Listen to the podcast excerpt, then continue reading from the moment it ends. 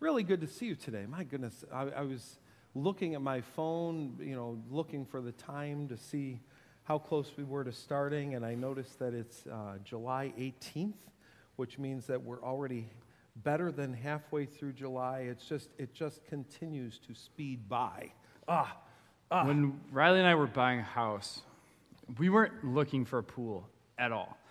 But then when the houses that were in our budget had above ground pools, because that's what we can afford, we're like, we might as well like dive in. And it's taken 2.5 years to figure out how to get a crystal clear pool and keep it. Awesome.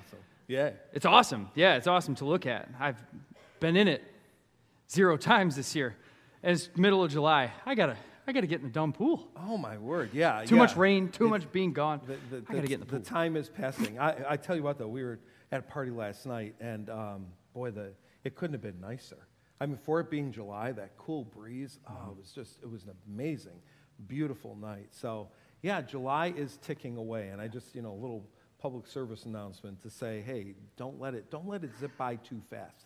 Make sure you get the break that you need. Make sure you get some quiet time during this season. I know that, the trips are happening and all again this year, and that's all been a lot of fun, but just take advantage of this little bit different rhythm. We have a different rhythm in the summer. School's not there. Some different things that we get a little bit of extra time, and make sure you take, I think it's important to have that, that weekly Sabbath rhythm where we get some time that's different than the rest of the week, and then to have these annual times where we can just pull back and enjoy some quiet. So really, really important to do that. So it's good to see you, and as you walked in today, you saw with your own eyes the most important announcement of the day, and that is, would you please take your junk home?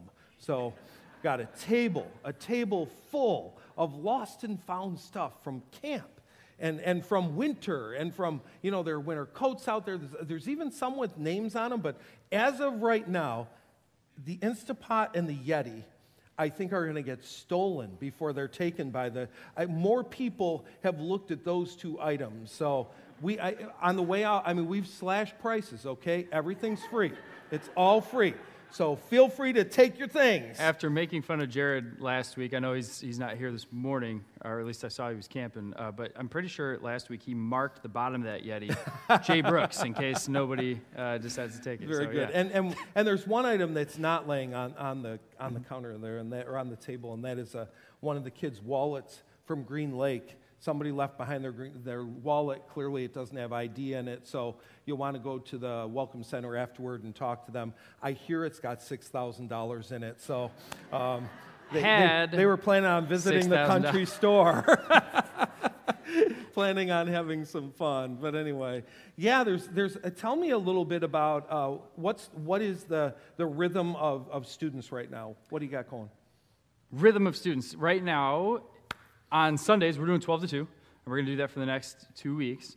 And Refuge is at our normal time, 6:30 to 8:30, also for the next 2 weeks, just to kind of be together, because I think coming out of the pandemic and everything, that was the first thing that we enjoyed the most, was just being in the same room, just hanging out. So even though it's less structured, there's more fun just hanging out. That's really what we craved coming out. And I don't know, this year, while crazy in many different ways, has brought so much good stuff that we want to enjoy that together. It's brought good experiences, it's brought a lot of fun, and it's brought great kids. Like, I'm just looking at the front row. We got Katie, JC, I hesitate to say Jenna.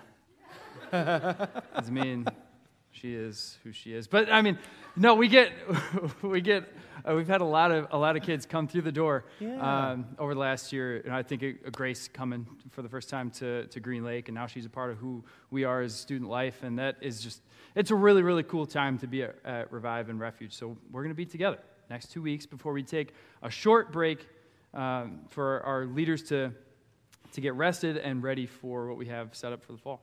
Yeah, I acknowledge that that same dynamic in other areas where I've seen, as much as it's fun to get together, behind doing something or whatever, the together has just been beautiful to be able. I see more people just hanging out, enjoying each other's face, enjoying conversations. Well, Jenna's not going to enjoy my face anymore. It gave us an appreciation for relationships that I think are going deeper, and that's been incredible. So summer is a little bit different rhythm around here for us. One of the things that's really important to life for Southfield is journey groups. We love for you to get involved in that smaller group of some people where you get a chance to grow in relationship as well as centered around the Word of God and learning through that. During the summer, the nature of our groups change a little bit. During June, our groups are primarily serving-focused groups to make sure that, between camp and all the things that are going on, we just kind of align around that. And then July is a little bit of a Sabbath. It's a little bit of a breather time. And we build that in very intentionally. A lot of times when a group has been together for a long time, they'll find that their attendance and participation will start to dwindle a little bit.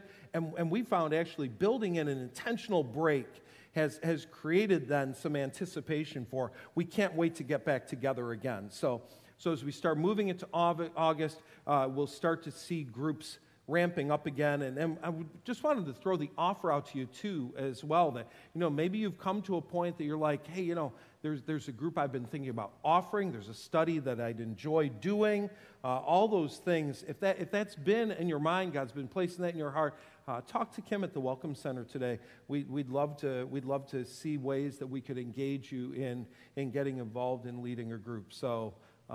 Great opportunities coming for the fall. I was talking to one fellow last night about an idea he has, and I'm like, man, I want to do that group. It's going to be fun. So there are just some really, really good opportunities coming up here very soon. We want to thank you, as always, for your continued faithfulness in giving. You've just been so amazing in the transition from passing the plate, passing the basket, to all the different ways to give electronically and everything else, and we're grateful for your faithful participation. If at some point you're trying to make the shift to I'm going to use the app or something like that, and you can't figure out exactly what to do, you can stop by the Welcome Center, the hub out there, and they'd be glad to walk you through the pieces of how some of that works, because it does get a little complicated from time to time. So. One of the things that I've recognized the need for in my own life is a little bit of breathing time. It's been a long year. I will say it's been a really good year. I've loved so much of what God has done this past year in our church, in me, and in relationships. It's He's taken something that was unique, something that in many ways was a tragic situation in our world, and yet brought, as He always does, brought good out of that. And so I've said before, it was not the most difficult year for me of being a pastor, but it was certainly the most complicated. You're constantly taking in information and trying to make decisions and keeping things flowing and going from 4 services to 3 services and all the decisions and all the shifts along the way. So I'm going to be actually taking a couple of weeks of not talking, which all of you will very much appreciate. I've found in my own rhythms that I know it's time for a break when I ask the question, okay, what's next? And all I hear is crickets. So the crickets have been doing a little chirping lately. That's because you have turtles downstairs. That's true, too. It's actual crickets. Yes. But just some quiet time, quiet voice, I think will be helpful. And so for the next 2 weeks, you're going to be teaching us. And I'm sorry. I already got to hear it. I'm telling you what. I love the teaching, and I love the direction. I tell you often, I'm just incredibly grateful for you, both in terms of being able to know you literally from your first breath, but being able to partner with you in ministry. And I was on the phone yesterday with Justin Lieb. We were talking, and Justin was the youth pastor prior to Brian. And when Justin moved on to the next place, you were fresh out of U of I, and we asked you, would you mind? It was September. Would you mind serving until Christmas? Would you serve for 3 months while we take a look and see who's out there? Because we knew it was important to hire somebody, get a youth pastor in, and yeah, even I know It's been a long winter. Pastor Math, that it's gone on a little bit longer than that. And I if I'd have predicted, if I could have said, how long would you like Brian to be around? How long do you think he'll be around? I would have said, we want him for 3 months, but if he'd be around for a few years, that would be really great. And to have this many years later, it's been incredible. And I remember sitting in an overseer meeting one time. Jim Van Eck was an overseer at that time, and I think Vivian was just barely into high school, and I think Vincent might have been eighth grade or going into just going into ninth. So I could still beat them in a race. Yeah, exactly. And I remember Jim saying, "Well, he's just got to stay long enough to get my kids through youth group." And I remember when he said, I'm going, yeah, dude, that's not happening. And then Vivian graduated, and now this year Vincent graduated, and Vaughn's graduating in 5 years. So you got 5 years to break Vaughn. Good to know. you got 5 years, 5 years to go, but just really, really love what you've done with our group, and I think that people obviously love the size of what's going on with the group, the style, all those things. But I love who our kids are. I love that you've created a culture and a climate where our kids they have such willing, serving hearts. They're not looking for what's in it for me or what can you do for me. I can't tell you how many times I'll have one of our kids walk up and ask me, how can I help you? What can I do to, in what way, they don't say, can I serve you? But that's what they're saying, And I love that you've created that culture. That's been an amazing thing. And creating a culture, that's what leading is all about. It's not just about making sure the doors are open and the lights are on, but making sure that spirit is there. So thank you for that, and I look forward to hearing what you're going to be teaching over the next couple of weeks. As we head into the morning, we do want to start with communion, and I thought it would be good to go back to just the classic passage on communion found in 1 Corinthians chapter 11. We don't read this every time we do communion, but I think it's good to come back to these words from time to time and be reminded of why exactly we do this. These are words that the first line says, I pass along to you what I received from the Lord himself. Paul is being very definitive on this. He's saying, Paul was not part of the earthly ministry of Jesus, but during that time after his Damascus Road experience, he spent some time in the physical presence of Jesus. He learned directly from Jesus. And it says, I passed on what I received from the Lord. On the night when he was betrayed, the Lord took some bread, and he gave thanks to God for it. Then he broke it in pieces and said, this is my body, which is given for you. Do this in remembrance of me. In the same way, he took the cup of wine after supper, saying, this cup is the new covenant between God and his people, an agreement confirmed with my blood. Do this in remembrance of me, and as often as you drink it. For every time you eat and drink this bread, eat this bread and drink of this cup, you are announcing the Lord's death until he comes again. And that's part of the reason many years ago that we made the decision to do communion every week, because every week we get the chance to declare the gospel truth, whether verbally or through symbol, that Jesus died, was buried, and rose again for your sins and mine. So anyone who eats this bread or drinks of the cup of the Lord unworthily is guilty of sinning against the body and blood of the Lord. That is why you should examine yourselves before you eat the bread and drink the cup. For if you eat the bread or drink the cup without honoring the body of Christ, you are eating and drinking God's judgment upon yourself. That is why many of you are weak and sick, and some have even died. And in this, Paul is saying, take this very seriously.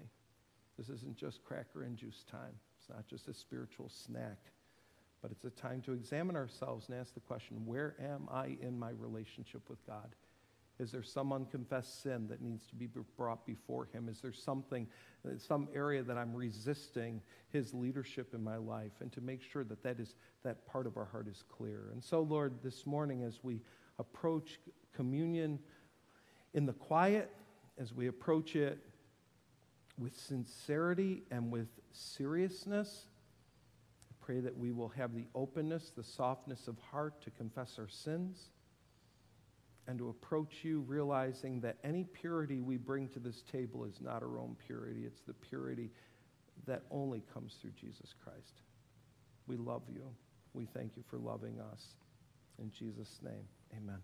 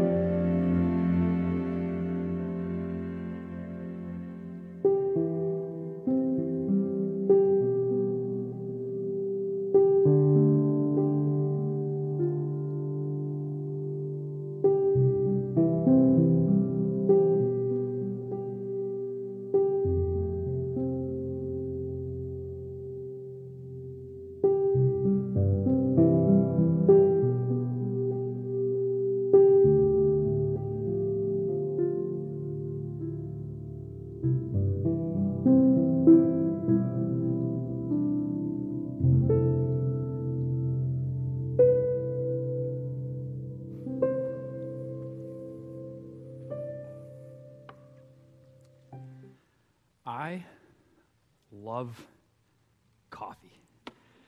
Coffee is the absolute, bar none, best drink on planet Earth. If you disagree, you're wrong.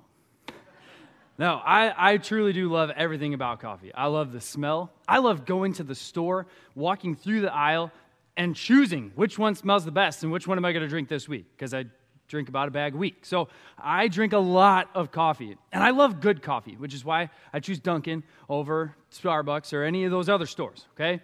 If your coffee's good enough, it shouldn't need cream.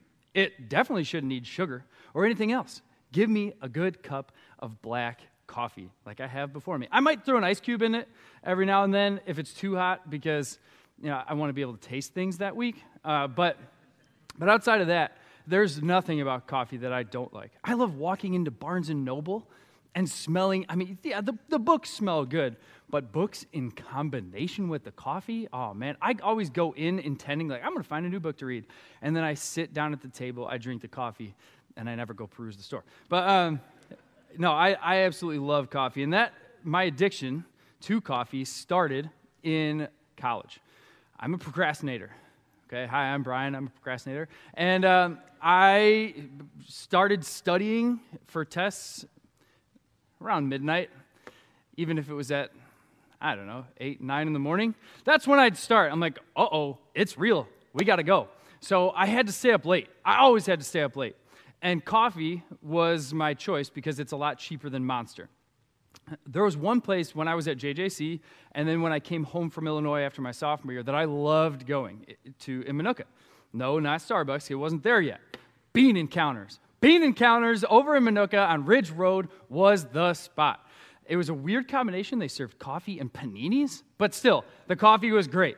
And we were just reminiscing about this as a family the other night. Bean Encounters was the place. Like, you went there, you met. I got black coffee. Everybody else got their fufu drinks, okay? But still, I loved everything about Bean Encounters. So as I thought about what to speak on, I thought that I'd try to bring back Bean Encounters. No, not as a business model, because it's gone. It's now Doc Rotts. Doc Rotts is wonderful, by the way. I've probably eaten more buffalo chickens from Doc Rotts than I had coffees at Bean Encounters at this point, but so no.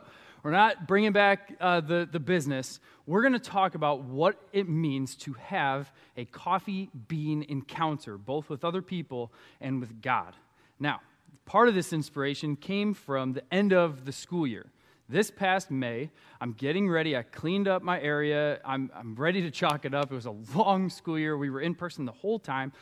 So I, just doing my job, checking everything, making sure that everything is done. And so my last move on my way out the door was going to check my mailbox. And as I went to go check my mailbox, I was hoping there was nothing in it because I love just walking in, seeing, nope, okay, no mail, and moving on. But there was something in there. There was a book called The Coffee Bean. The Coffee Bean is a great book. I read it in about 25 minutes, which I tried bragging about. And then Riley's like, wait, that's extra large print, and there's pictures on every page. So... If you want, I mean, it's like $10 on Amazon. It's awesome. It's a great little read. But The Coffee Bean, it was written by a man named Damon West. See, Damon West grew up in a Christian home in Texas, and he was a really good athlete. He became the quarterback at the University of North Texas during the 1990s. He went on from there to work on Congressional Hill, which then led him to an opportunity to serve as a stockbroker for UBS, which is one of the biggest stock companies in the entire world out of Switzerland. He had some great experiences. You could say that Damon West had reached the peak of the American dream. He was the star athlete, making tons of money, but obviously Damon West wrote a book, so it didn't all go well. See, Damon had taken his wealth and his fame to a bad place. He'd gotten into cocaine. Cocaine led to methamphetamines, and methamphetamines led to an addiction that then led him to run a burglary ring out of Dallas, Texas. Yes, he had an elaborate system set up where he had people going around robbing uptown Dallas apartments and houses to take their stuff, sell it, to feed all of their meth addictions. He became known as the Uptown Burglar, and when he was caught, it was a big deal in Dallas, a big deal, because they had stolen over $1 million worth of merchandise. A lot of stuff had been taken unjustly. He knew that he was in for it. He knew, when you're a criminal and you get busted, it's not good, okay? But when you're a criminal and you have a name in the news, it's really not good. So he knew that he was in for it. So he pled guilty, and in that time while he was awaiting sentencing, his mom gave him some tough love advice, and here's what she said. She said, "Debts in life demand to be paid, Damon West, and Texas just hit you with one heck of a bill. You did the things they convicted you of, and you'll pay your debt to the state, but you also owe your father and I a debt. When you go to prison, you aren't joining one of those white hate gangs for protection. You're going to climb on God's back, and you're going to let him carry you through."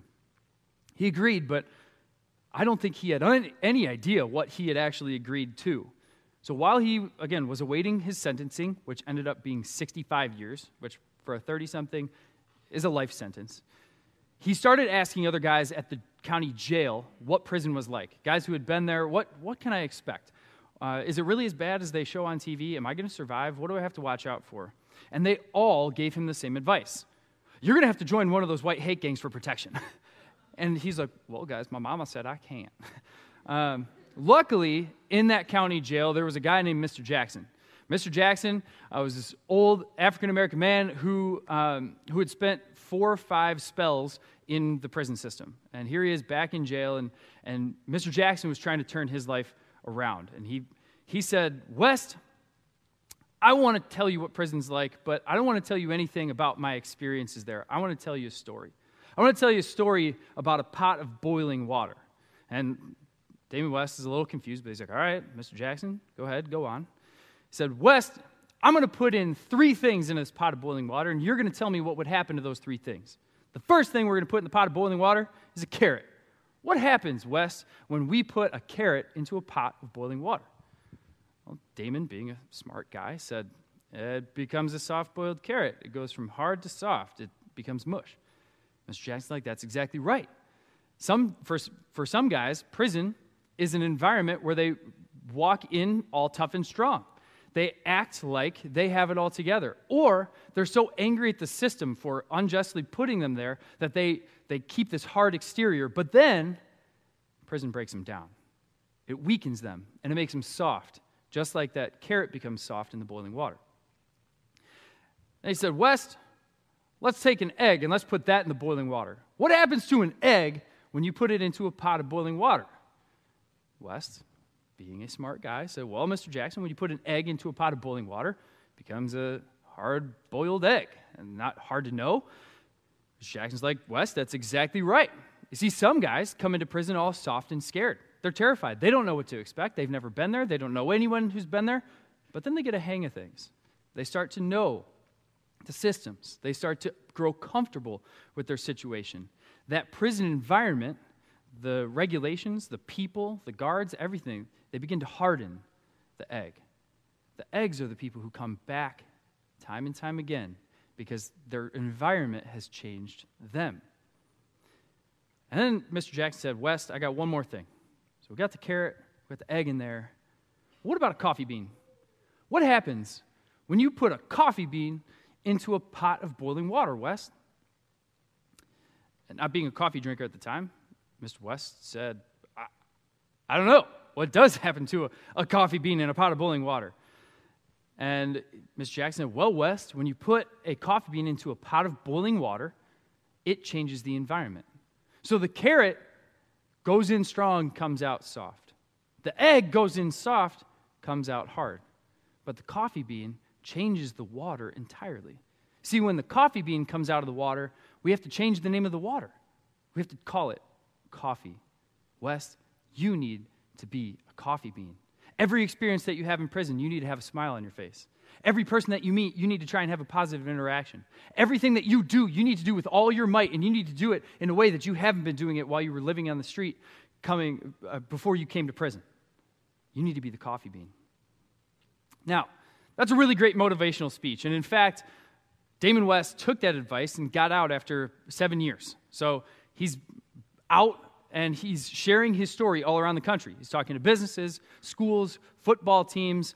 Coach Dabo Sweeney had him in to talk to the Clemson football team several times because it's a really good story. It's a great motivational speech. But I think there's something more. I think there's something spiritual to that story. So over the next little while here, over the next 2 weeks, we're going to look at those three things. We're going to look at the carrot. We're going to look at the egg. We're going to look at those two today. Next week, we're going to look at the coffee bean. So come back, okay? After all, if we look at how we are changed by Jesus, here's what we learn in Galatians 2:20. My old self has been crucified with Christ. It's no longer I who live, but Christ who lives in me. So I live in this earthly body by trusting in the Son of God who loved me and gave himself for me. We're going to start with the carrot today. The Christian carrot, that is. See, the Christian carrot starts off solid. Starts off hard. It's solid, it's growing, it's vibrant in color. Yes, I could have cleaned this carrot so it was more vibrant for the people at home. But anyway, it's vibrant in color. But then something makes the carrot feel unworthy. It could be a relationship that goes awry or an experience that didn't quite live up to expectations. The carrot might be too anxious to leave its comfort zone, or it has fears driven by worldly pressures. It might even be allowing scars from its previous sinful past weaken that firm carrot into mush. In Mark chapter 5, there's a woman who's stricken with a terrible disease. She's done everything that she can to rid herself of it. She's spent every dime that she has, and she's done it all honorably to this point. Her circumstance, though, is starting to boil. She's seeing no way out. Her carrot is under threat of softening. At this time, chronologically speaking, Jesus is at the peak of his ministry. There are a lot of crowds gathered everywhere that he goes. He had just healed someone of demon possession, and he was actually on his way to heal another friend's daughter. The crowd was so big wherever Jesus went that they'd literally be pressing him in on all sides. Absolute COVID nightmare, okay? If we were still in the peak of that, I mean, just jammed in. Everybody wanted to see Jesus, touch him, be around him. And this woman who's stricken with this disease was in the crowd as Jesus walked from one miracle to the next. Let's read the account from Mark chapter 5. A woman in the crowd had suffered for 12 years with constant bleeding. She had suffered a great deal from many doctors, and over the years she had spent everything she had to pay for them, but she had gotten no better. In fact, she had gotten worse. She had heard about Jesus, so she came up behind him through the crowd and touched his robe, for she thought to herself, if I can just touch his robe, I will be healed. Immediately, the bleeding stopped, and she could feel in her body that she had been healed of her terrible condition. Jesus realized at once that the healing power had gone out from him, so he turned around and asked the crowd, "Who touched me?" His disciples said to him, "Look at this crowd pressing in on you. How can you ask who touched me?"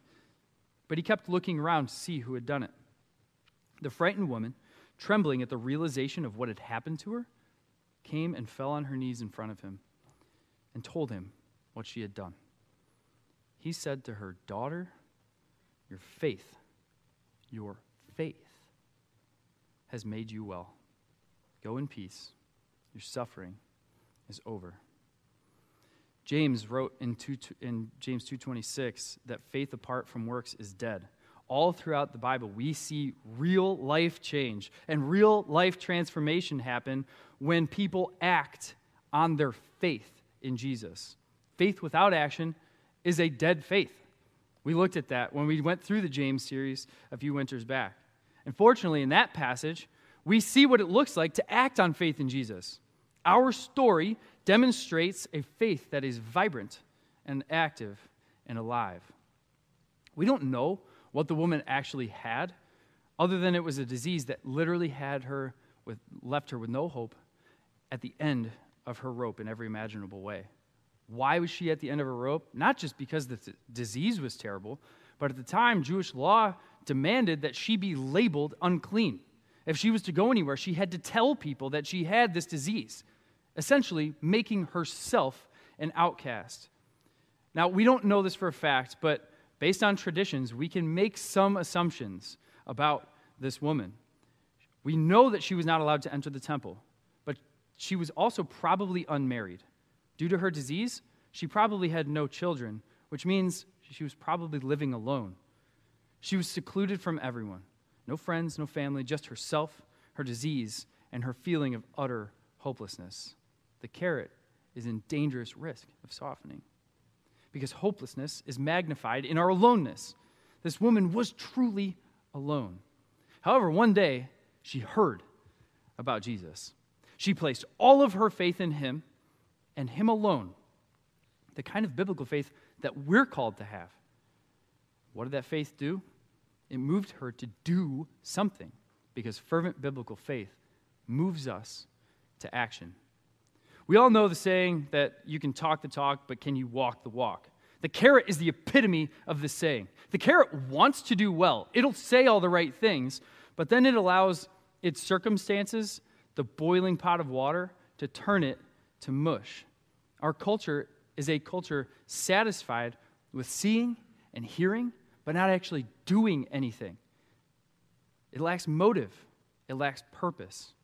Download Twitter if you need to verify my statement. There are a lot of keyboard warriors out there with a lot of complaints, but no solutions. They won't do anything about the problems that they're griping about, but hey, at least they're heard and they can see and hear what other people are saying. In verse 27, we read that the woman heard about Jesus and was moved. She didn't just hear. She heard about Jesus, so she came up behind him through the crowd and touched his robe. More than likely, she had already heard stories of how he had healed people and accomplished all kinds of miracles. But the woman did more than just hear about it. She acted in faith. She got up and she did something. This is what faith that is alive does. It moves us into action. Because the woman was considered unclean, the law declared that anything and anyone that she touched would also be declared unclean as well. Being in the crowd, she was risking it all. Every person, everything that she touched or bumped into would have also become unclean. This action is a radical move of faith on her part. But if the faith that we claim to possess does not lead us to similar radical action, then our faith is as good as a skydiver who has a parachute on the back but never opens it. Jesus is looking for people who will move, who will act, who will come alive in their faith and not turn to mush when their situation becomes desperate or just changes in a way that they don't like. Fervent biblical faith also maintains the mission. One of the amazing things about faith is what matters most is not the size of the faith. Our Bible says that the size of our faith can be the size of a mustard seed. If I was holding a mustard seed, it would look like this because you wouldn't be able to see it, okay? So just imagine I have a mustard seed in my fingers, okay? It's not the size of your faith, it's the object of your faith. Desperate for healing, the woman literally did what was forbidden. She reached out and she touched Jesus. She reached out and touched in faith. Her faith was focused on him and him alone. The woman knows that Jesus is the one who can heal, and the result is a faith that is centered on him. Verse 28 tells us that she thought to herself, if I can just touch his robe, I will be healed. Hear the confidence that she has there. There's certainty that she will be healed. After all, everything else has failed, she could have turned to mush and said, Jesus is just another option that's not going to work. But no, she stayed firm. She knows that Jesus is powerful enough to heal her. And even if the only thing she touches is his clothing, she will get better. Notice that even in the midst of all of her suffering, the woman was still able to keep all of her faith focus on Jesus. In other words, if your situation or your circumstance, even if it is dark, does not, cannot, and will not have the last word, if you choose to come alive in your faith, how often do we actually exercise our faith in that way? It's a question we should be asking all the time. Third, a fervent biblical faith makes things happen. The result of her faith was instant healing. She knew it, and she felt it. Immediately the bleeding stopped, and she could feel in her body that she had been healed of her terrible condition. There's no doubt that she's filled with awe and joy at the situation. But what a great picture this is of the spiritual healing that occurs when we place our faith in God, and the grace of God floods our soul with his mercy and his forgiveness. By the way, these results aren't always physical. The miracle here is not really that she was solved of her disease, but that she was saved for eternity. That is something that we should be cheering for and excited for and living for every day of our lives, the saving of lost souls. I got one last thing here that a fervent biblical faith does, and since I'm preaching, alliteration is important. You can see the three M's there, but there's not a synonym as far as I know. Maybe you're smarter than me, but there's not a synonym for the word prompt that starts with M. So, fervent biblical faith prompts a response from Jesus. Don't go looking in the dictionary. It's not there. I made it up, okay? Fervent biblical faith prompts a response from Jesus. Jesus' response to the woman was immediate. Even with the crowd pressed in on him, he knew that someone had acted on their faith in him. Verse 30, Jesus realized at once that the healing power had gone out from him, so he turned around in the crowd and asked, "Who touched my robe?" When our faith comes alive, the response from Jesus is immediate. Jesus moves in and through those who put their faith into action. Jesus has taken her impurities and her uncleanliness, and he's given her his holiness and his righteousness and his cleanliness. The greatest part of the passage are the words that follow in verse 34. He said to her, "Daughter, your faith has made you well. Go in peace. Your suffering is over." The woman had every right and every reason, according to the world, to give up, to let her disease take her and just be done. In other words, to become a boiled carrot. But instead, when she heard about Jesus, she acted. Her faith came alive, and she maintained the mission of getting to Jesus. Because of that, she was never the same, because Jesus responds to faith. When you act in faith and your faith comes alive, it always demonstrates and manifests grace, mercy, and glory of God and the work of the person of Jesus Christ. Let's shift gears. Let's look at the egg. Let's look at the egg. The Christian egg starts with a softened heart. They accept Jesus. They begin walking with him, but then their environment does the opposite of what it does to the carrot. It hardens them. We live in a world where distractions exist in all different shapes and sizes and mediums, from social media to sports to politics, you name it. The world is aching for our attention and focus. It's all about ratings. It's all about likes. So everybody wants your attention. And as a result of that, our mission, our pursuit of Christ-likeness is not only a noble pursuit, it's tough to do, but it's also one that is absolutely essential. Turning back to the Bible, Paul wrote Philippians during his 2-year imprisonment in Rome.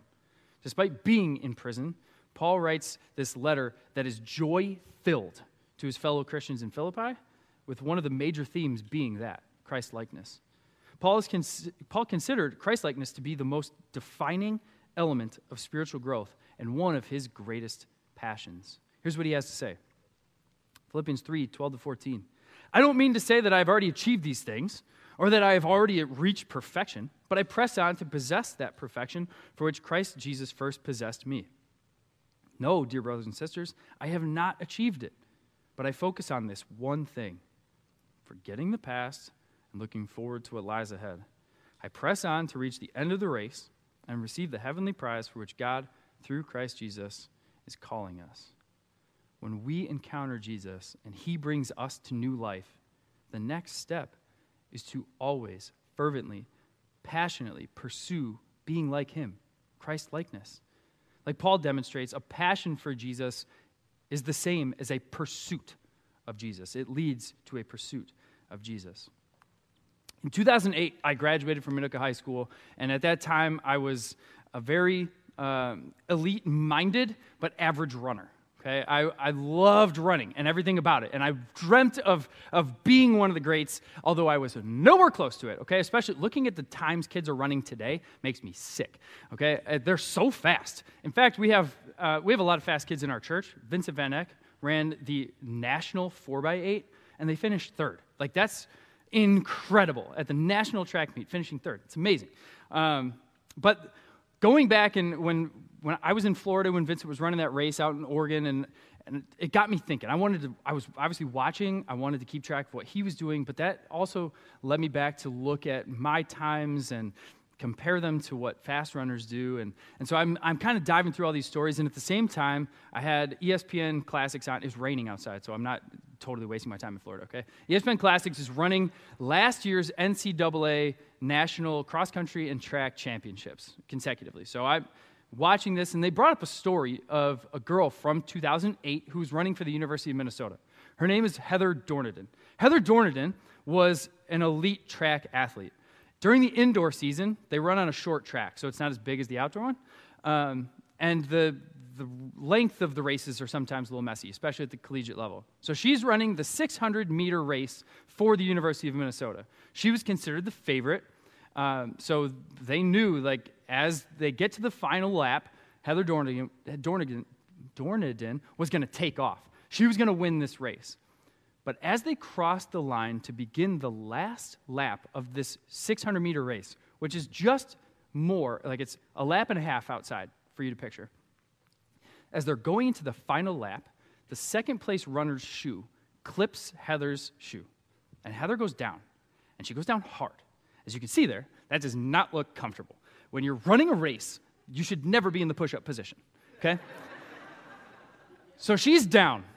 And again, being the favorite mentality is I'm better, I'm best, I should be given this win. But no, here she is on the ground as the runners take off 50, 70 meters ahead of her. There's no time left in this race.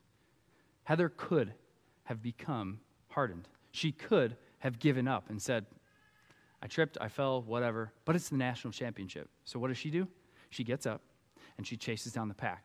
We don't have time to watch it because it's like just over 2 minutes, okay? Go home, watch. Heather Dorniden, 2008 Minnesota fall, okay? It'll pop up on YouTube. It's a great thing to watch. She pursues them down the backstretch, and you can hear the announcers like, Dorniden's staying in this thing. Oh, my. She's going to overtake the third place. She's going to overtake second. She's got a chance to win this thing. And at the very last moment, she passes one of her teammates to win the race. After getting knocked down, falling down 50 meters behind in the last lap, she gets up, and she's the one who wins. The hilarious thing is at the end, the other three runners are dead. They're on the ground. They're heeled over. They're pumping. She's just like, I did it. Here's why I bring up the story. When asked how she was able to accomplish what she did, she said, the positive vision of what I was hoping to accomplish in that race was stronger than the adversity that I faced. Heather relentlessly and passionately pursued her goal. She was focused not on what happened, but what laid in front of her the rest of the race. And she kept her eye on the prize, the finish line, the win. Paul used the analogy of a runner at the end of that passage to illustrate what our pursuit of Jesus should look like. Just before the passage, in verse 8, he writes this, yes, everything else is worthless when compared to the infinite value of knowing Christ Jesus, my Lord.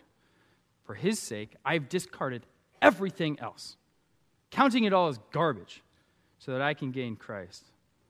It's been said that whatever brings you the most satisfaction in life is what you will pursue the most.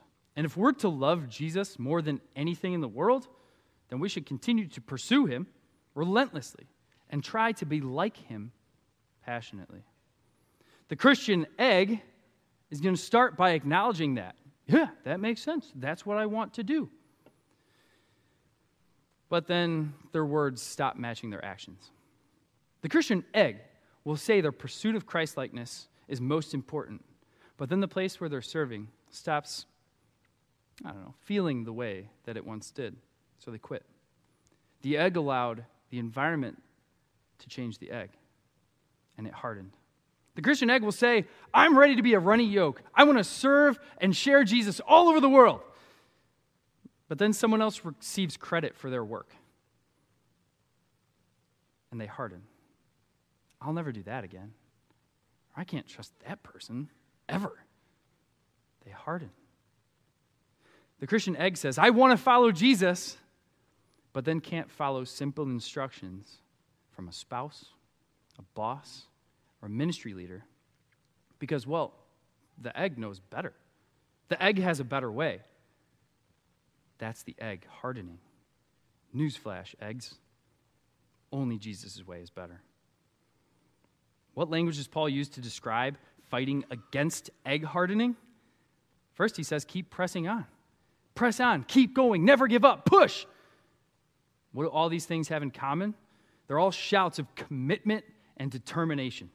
As followers of Christ Jesus, our pursuit to Christ-likeness must take center stage and reign over everything and every area of our lives. There are no pit stops when it comes to racing after Jesus. We must all passionately and endlessly pursue Christ.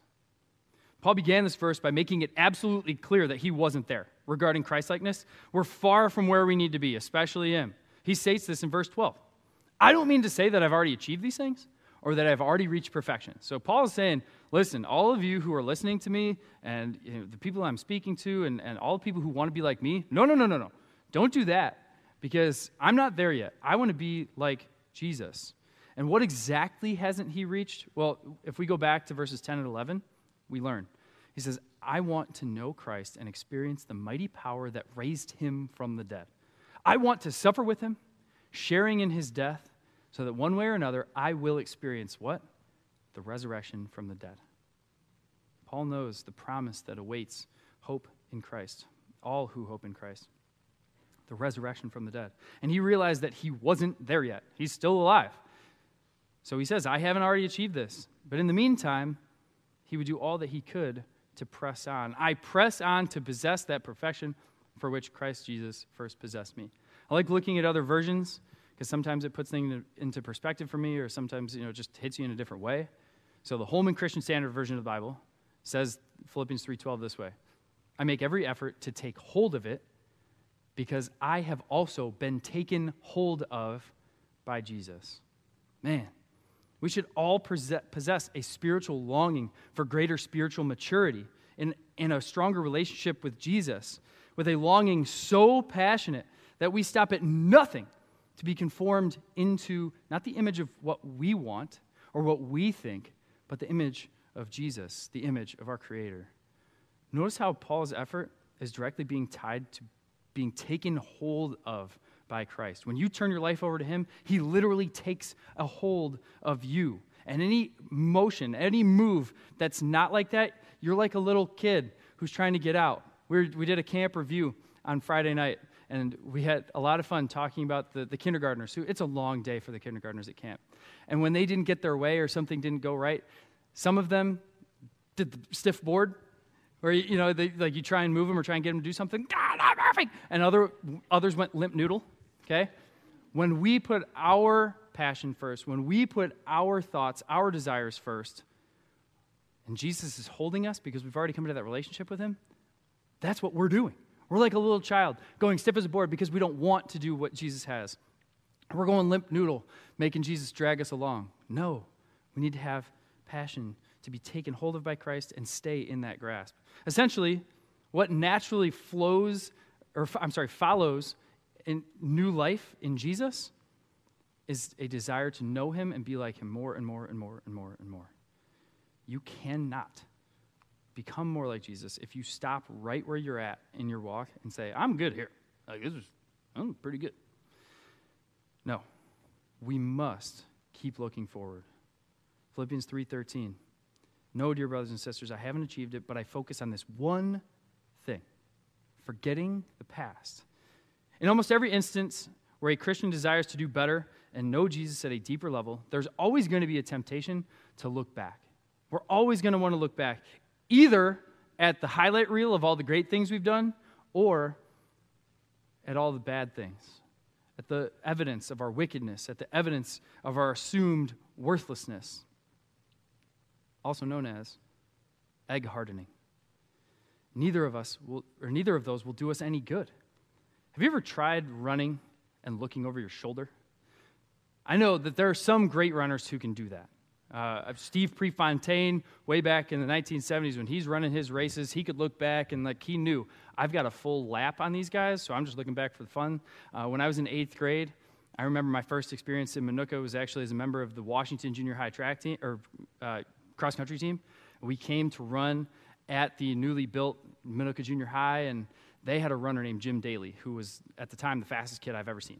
And Jim sprinted out. He knew that he was going to win the race. There's like 150 kids in this race. He knew he was going to win. So he sprinted out in front, literally turned around, looked at us all, waved, and then won the race by like a half mile. Kid was amazing, okay? So unless you're that far ahead of everyone, you shouldn't be looking back. And I promise you, in our pursuit of Christ, no one is that far ahead. No one should be looking back. In fact, when you look back, the tendency is to drift. Never look back when you're running in the street, people. Keep your eyes forward. Keep running in a straight path and hope that the cars do too. Okay? But looking back allows you to see what's behind you, but it'll never allow you to run at your full potential. We must do our best to not linger on every failure or every mess up, or hold our past in too high of esteem, the good things that we've done, or the way that things used to be. Instead, we should be looking forward wholeheartedly and completely trusting in the saving grace of Christ and the promise that lies ahead. The verse concludes, and looking forward to what lies ahead. The English Standard Version puts it this way: straining forward to what lies ahead. The word strain denotes effort, and exhortation, and exasperation. This is definitely what Christ is calling us to do. Jesus calls us to exert ourselves in such a way that we give everything. We should be drained with how much we give. Every effort must be made in our pursuit of Christ-likeness. If you desire to grow in your relationship with Jesus, we must be resolved to do that, to give everything. We must be careful, however, not to confuse effort with earning. And Francis Chan puts that this way. Earning is not a good word for Christians because we can't earn any acceptance before God. Effort, though, is a good word for those who have already come to know and understand that they have been made new creations in Christ. In that same vein, we must keep Jesus first. Not us, not Brian, not Dennis, not anybody. We must keep Jesus first. Athletes sacrifice and work hard for their goal because they know that they've been called and challenged to pursue that goal. As children of God, our challenge, our goal in life is being more like Christ. That is what we were pressing on towards. Philippians 3:14. I press on to reach the end of the race and receive the heavenly prize for which God, through Christ Jesus, is calling us. The goal is to live a life that is a reflection and a perfect representation of Jesus right here, right now, in every way, in every area. Paul makes it clear that the end goal of Christ-likeness is the prize, heaven, but the call is salvation. Every believer has experienced God's grace and mercy. Everyone who's entered into that relationship has that, and it's offered to everyone who hasn't accepted it yet. It's that grace and mercy that fuels us to seek after Christ with every breath that we take. And this passage isn't exclusive to Paul. It's not exclusive to the people in Philippi who he was writing to. No, it's something that we can experience right here and right now because Jesus is the one in which we find all of our meaning, our purpose, and our greatest satisfaction. Let's pray. Jesus, I pray for Southfield, and I pray for the big church, the Big C church, that you would bring our hearts a burning desire, a desperate need to passionately pursue you with all that we have. When we get knocked down like Heather Dorniden on the track, don't let us harden or soften. Help us to get up and chase down the prize. Help us to rise to the call that you've given to us. And help us to run our race. And as we run, let us represent Jesus in everything that we do, not softening like the carrot, not hardening like the egg, but living as you did, Jesus, here on earth. It's in your name we pray. Amen. I'll count the joy, come every battle, 'cause I know that's where you'll be. I'll count the joy, come every battle, 'cause I know that's where you'll be.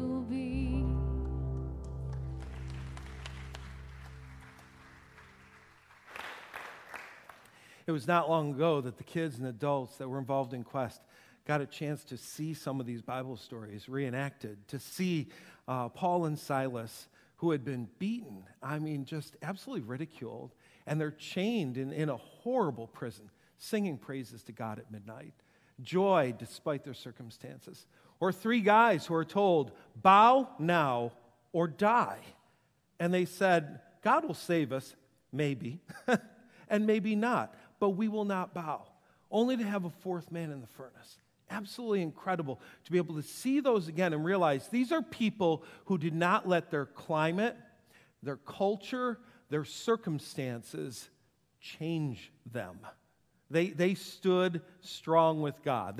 They were the coffee bean, which I can't wait to hear about next week. I love those two analogies. And how much is that like the teaching of Jesus? He's walking along. Here's a lily. Think about this. Or look at this dirt over here. This is what this is like. You won't look at a carrot the same way for the next several weeks, I promise you. Every time you go to eat a hard-boiled egg, it's going to cause you to think. It's going to cause you to think about what are your circumstances doing to you? Are your circumstances causing you to soften, though you thought you'd stand firm? Or maybe you had that heart that was soft for God, but over time you feel a hardening taking place. It doesn't have to be that way. You can make a different choice. So, Father God in heaven, our prayer today is that you will awaken us to the ways in which our circumstances and surroundings, our culture and environment have slowly but surely shifted us into someone that we don't desire to be and that you want us to change from being. You long for something more, that we will infuse our world with the flavor of Jesus. Not be changed by our world, but be world transformers. In Jesus' name, amen. We'll see you next week. Next week we'll have a new church name, by the way, Bean Encounters. I like it. It works.